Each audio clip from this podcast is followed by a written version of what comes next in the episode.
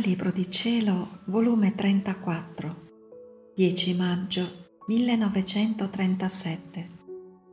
Come Dio si fa cibo della creatura, lo scambio, l'affiatarsi, il parlarsi d'ambo le parti, formano le opere più belle. Come la regina del cielo continua l'ufficio di madre e cresce suo figlio nelle creature. Il mare del voler divino continua a inondarmi.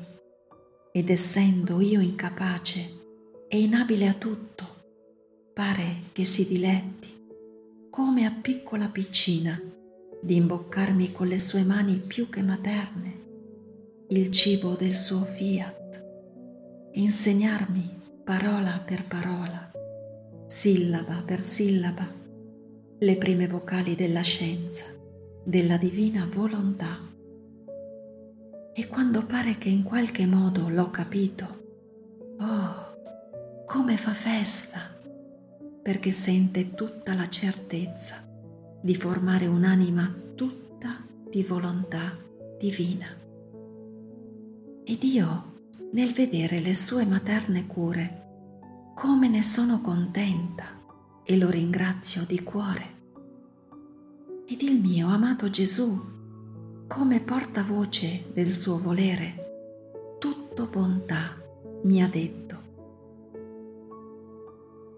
Mia piccola figlia del mio volere, ogni verità che ti manifesto sul mio fiat è una crescenza che fai di esso, è un boccone di più che serve per rafforzarti riscaldarti e conformarti maggiormente in esso. È un sorso di più che bevi dell'immenso mare della mia volontà.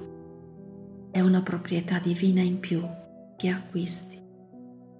Ora tu devi sapere che ogni atto in più che fai in essa imbandiamo innanzi a te la nostra mensa celeste e se ami, ti ciba del nostro amore. Se passi a comprenderci, ti ciba della nostra sapienza. Oh, quante belle notizie e conoscenze ti dà del tuo Creatore, sicché il tuo Dio diventa il tuo cibo prelibato. Perciò, in tutto ciò che fai, ora ti ciba della nostra potenza, ora della nostra bontà, ora della nostra dolcezza, della nostra fortezza, luce e misericordia nostre.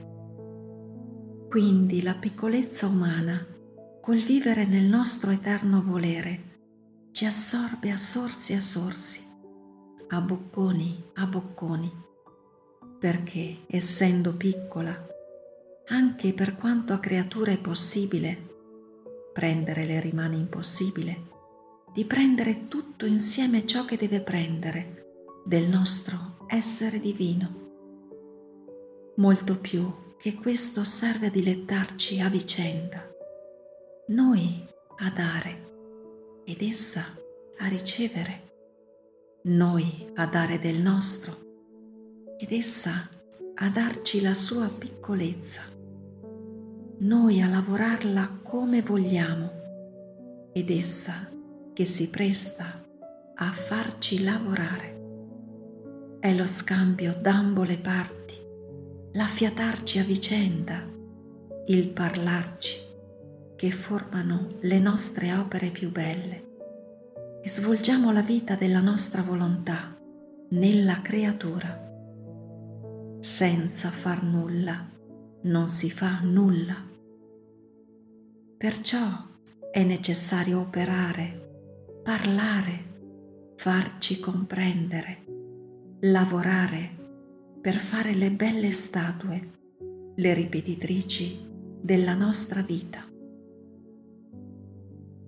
Quindi, quando troviamo chi vuole ascoltarci, darsi a noi per ricevere, non risparmiamo nulla di quello che possiamo e sappiamo fare per le creature. Ora, figlia mia, quando la creatura si è alimentata del nostro fiat fino a non conoscere altro cibo e avendo formato la catena dei suoi atti, tutti suggellati dalle caratteristiche delle virtù divine, Dio resta imprigionato nelle sue virtù divine nella creatura. E allora, se la creatura ama, è Dio che fa sfoggio della potenza del suo amore, della sua bontà, santità, eccetera, negli atti della creatura.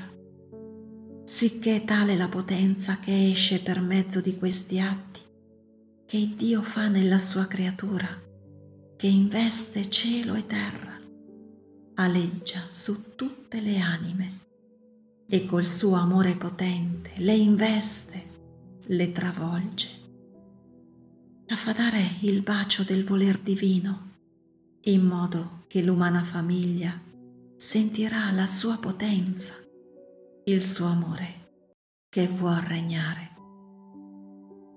Molto più che questo diritto ci li dà il Dio nascosto per mezzo di una creatura che appartiene alla loro razza umana, diritti che non potranno disconoscere, meno che qualche perfido, ma la mia potenza lo saprà atterrare e vincere. Onde lasciami compiere il lavoro della mia volontà in te, non ti opporre in nulla, e tu ed io saremo contenti di vederla regnare nelle altre creature. Dopo ciò mi sono fatta la Santa Comunione e nel mio interno si faceva vedere il mio caro Gesù, piccino piccino, e la Madre Celeste che stendeva il suo manto azzurro sopra di me e del piccino divino. Poi non so come, me l'ho sentita dentro di me che baciava, carezzava, prendeva nelle sue braccia il suo caro figlio, se lo stringeva al cuore, lo cresceva, lo nutriva, gli faceva mille stratagemmi d'amore. Io ero spettatrice meravigliata e la sovrana Mamma Celeste mi ha detto, ma con un amore che faceva stupire, figlia mia, non c'è nulla da meravigliare. Io sono inseparabile dal mio caro Gesù.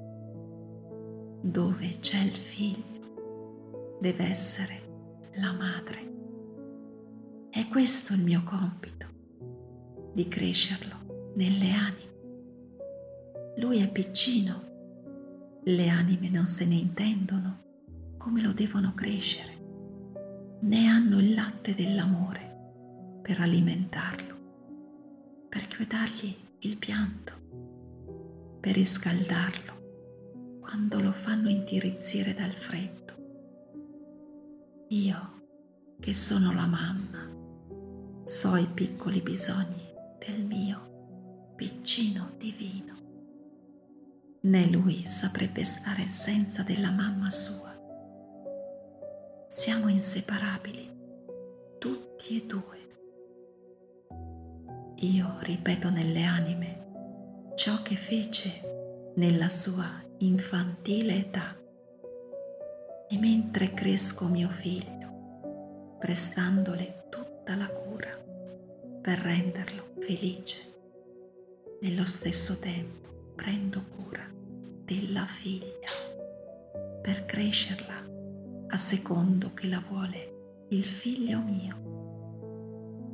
Questa è la mia missione più che celeste. Come vedo mio figlio nelle anime, così corro, scendo in loro e mi occupo della sua crescenza. Molto più che essendo una la volontà di mio figlio con la mia, come con naturale dove si trova lui, ci sono anch'io.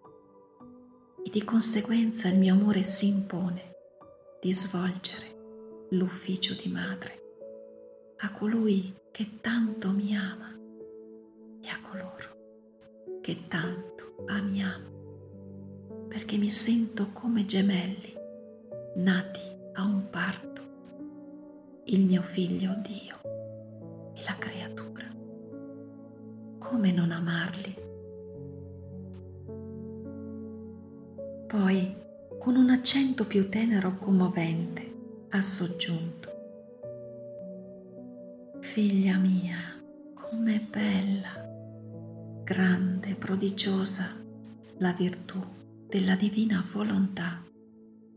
Essa svuoto tutto ciò che non è né luce né divino, unisce le distanze più lontane, ripete in atto ciò che fu fatto da secoli e secoli e rende come con naturale l'atto umano nel divino. È la sua forza creatrice che giunge a bilocare a moltiplicare, a trasformare la sua stessa vita nella creatura. Perciò amala assai e non negarle nulla. Via.